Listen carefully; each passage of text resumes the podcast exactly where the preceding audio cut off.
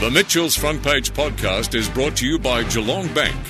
Listen live on 94.7 The Pulse, Mondays and Tuesdays from 9 till 11. We couldn't speak to Beverley McArthur live this morning because she's currently in PAYAC, and I'll get her to explain what PAYAC is for those that don't know, but also to explain what PAYAC is looking at today. Um, so I caught up with her last night for a conversation, and I began by asking her about the difficulties for the opposition in getting their message out over the last week because of the Tim Smith situation. Uh, well, look, um, a week's a long time in politics, Mitch, and uh, we'll be concentrating on the deficiencies of the Labor government, as I've tried to do ever since I've entered this place. He said that some people in the party were encouraging him to recontest Kew, while others, like the leader of the opposition, were not. We have to ask, of course, uh, were you one of the people encouraging him to continue or to not recontest his seat? I made no comment on the matter, Mitch, and I never or try never to comment on the personal circumstances of others. It was for Tim uh, to make his own decision, and he's made it. In terms of the COVID situation, there's a lot of talk about the legislation coming before the upper house. I believe that will be this week. We spoke to Andy Meddick on the program last week, who said that this legislation offers even more transparency and independence than the old legislation, the state of emergency powers. He said that's the case because of this new committee, which offers some oversight. So should we feel like this legislation is bringing us more transparency in how the government manages COVID outbreaks in the future? Um, you, you, needed to probably ask Andy Meddick what was he getting for all his votes to, uh, with the government, uh, because uh, you know he, he might as well be in the Labor Party because I don't ever see him uh, define the government. I don't think anybody uh, wants to give this government more power or continued power. And as for uh, Mr. Meddick's proposition that there's going to be more ta- transparency any oversight body is government controlled. So, no, there won't be more transparency or more opportunity for anybody uh, to get involved. And indeed, why does he need more powers? Uh, why does he need any powers? We've had enough of this government locking us up and shutting us out. So the government and indeed crossbench MPs that you would assume are going to support the government in this legislation are saying people that talk down about this legislation are conspiracy theorists. They're trying to scare the public. How do you respond to that? Um, well, they've got to justify to their constituents why they think this government, which has delivered more adverse outcomes for the people of Victoria than any other Australian, Melbourne is the most locked down city in the world. Uh, Fiona Patten and Samantha Ratnam, who I assume are going to vote for this legislation along with Mr. Meddick, uh, they their constituents in the towers in inner Melbourne were locked down at no notice whatsoever. Um, you know, people in those towers needed medication; they couldn't get it. All uh, it, it was extraordinary episode. And they're the people that are going to support uh, this legislation. Well, I wonder what the voters will think come November 22. So, in your view and the opposition's view, why should people be concerned about this legislation? What are the key issues that you have with it? Well, the key issues are that Daniel Andrews himself will have even more power. And explain how that's different to the current situation. Well, uh, the the chief health officer and the, the health minister have some sort of say, and it's based on some sort of evidence. But this this actually centralises power in the hands of the premier. So, how would you design legislation to manage pandemics which may arise in the future? How would the government uh, do it under your model? Uh, well, for a start, uh, we wouldn't employ uh, untrained private security the, this this whole problem was a, was one of logistics really, and we shut down the expert people who are involved in logistic, logistics from March 2020, and they're the people in the events industry. They do hotel quarantine, they do collect people from airports, they sort out uh, all sorts of personal details, they run events for thousands, they set up cities almost in 24 hours. They could have done the management of this whole operation, whether it was hotel quarantine, uh, testing, tracing, uh, even the rollout of vaccinations far more efficiently, effectively, and transparently than a, a bunch of untrained bureaucrats in the in the Melbourne CBD head office have done. So, I, uh, you know, you would actually have people that knew what they were doing running these things. Quarantine, for example, is not something new, been around for a, a very long time. There was, you know, always a quarantine station here in Victoria uh, in the early days. So, quarantine is an important aspect of how we do things, and we've just managed it very badly compared to the other states as well if the government wants to call lockdowns or pandemics or sort of states of emergency around pandemics in the future, would you like to see that come before Parliament? Should it always be a vote of Parliament that determines what happens? Uh, it should, uh, absolutely, Mitch. Uh, but also, what happened in this situation was Daniel Andrews abandoned the normal process of government. So there wasn't uh, a cabinet working under the normal circumstances. I mean, the Prime Minister didn't do that. Um, uh, so a gang of eight virtually ran, ran the place. Um, and you'd have to ask Gavin Jennings why, I think when he was told that, he immediately resigned from Parliament. Um, so that, that sort of safety in numbers of the Westminster system and, and the way cabinet works under a Westminster system was abandoned. Uh, and I think you know, many of the mistakes that were made here in Victoria would probably not have been made if, if all cabinet was sitting around the table making the decisions. So I think you shouldn't abandon that process either, uh, as well as making sure that, the parliament uh, have oversight. But of course, in this uh, government in Victoria, uh, they insisted through the parliament because of their numbers that the various committees that could scrutinise this, like PAC, uh, which I'm on now and will be meeting tomorrow, um, are, are, government controlled. Uh, you know, the federal committee is not government controlled that they set up. Um, so, you know, they, they don't, they want total control over everything, whether it's the oversight or the um, application of what they're doing. And I think that's what's a worry for most Victorians. And you mentioned PAYAC, and that's why we're not doing this interview live, why it's been recorded on Sunday night. Um, what is PAYAC, just for the benefit of the listeners, and can you explain what's on the agenda for tomorrow? Yeah, well, it's the Public Accounts and Estimates Committee, and it is the opposition, I mean, the opportunity uh, for the opposition plus uh, crossbench members, and it's uh, across the two chambers, um, to question uh, ministers on the, on the occasions this week. It's uh, the uh, heads of departments um, about um, how they're operating, and I mean we're questioning the, the Secretary of the Department of Treasury and Finance tomorrow, the Secretary of the Department of Health, Health, and the uh, parliamentary officers. So. Uh, these departments come before PAYAC uh, and they have to answer questions about uh, the way they've administered taxpayer funds. Now, I see over the weekend there's been talk about a code red situation with ambulances, which suggests that there's an ambulance shortage. And I think there's even been a call on the public that if you don't desperately need an ambulance to try and hold off. What's going on here? Is it because of COVID numbers getting out of control or something else? Well, this government, which has been in power for 17 of the last 20 years, more or less, or longer, um, is totally incapable of managing the health system, uh, managing the ambulance system. I mean, what a fundamental disgrace that they haven't got a system whereby all the hospital beds that they promised would come online haven't clearly. Um, of course, they don't have the staff to manage them, even if they produce beds. Uh, but now we've got this situation that's been brewing for quite some time. I mean, it was, wasn't too good before COVID, exacerbated now, uh, where, where ambulances are ramping, which is meaning they're having to stand by at hospital emergency departments because, you know, they can't deliver uh, patients, but also they can't. We've had the issue of them not even being able to answer the, the triple O calls, and now um, you know, you, you, you can't get an ambulance.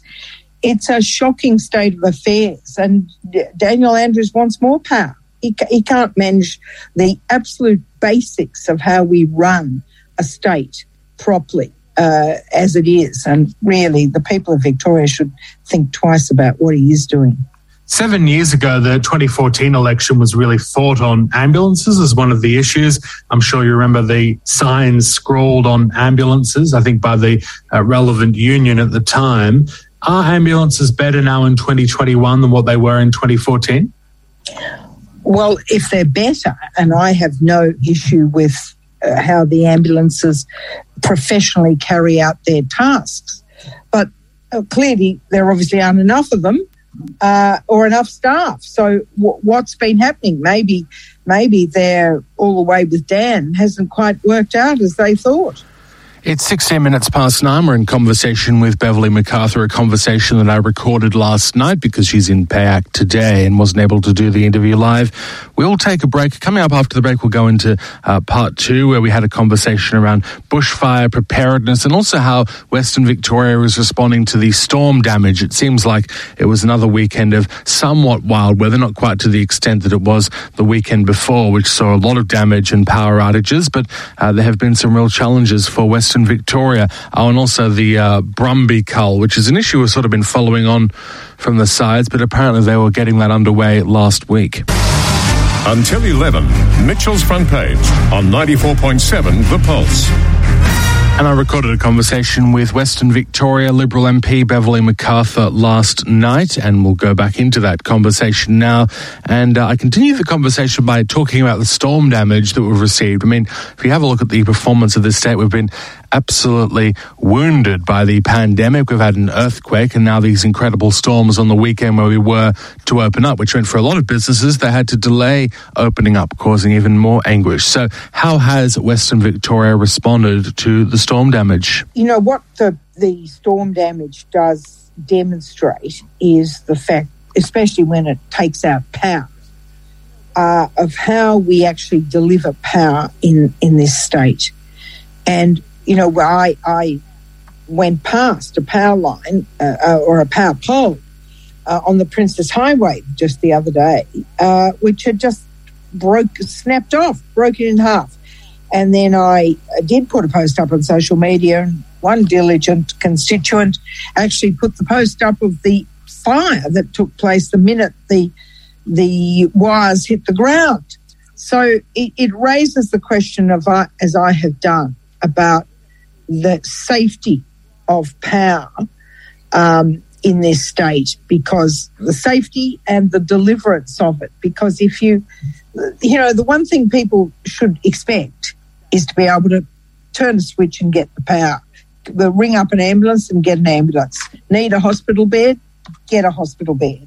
These are basic services that the government should provide.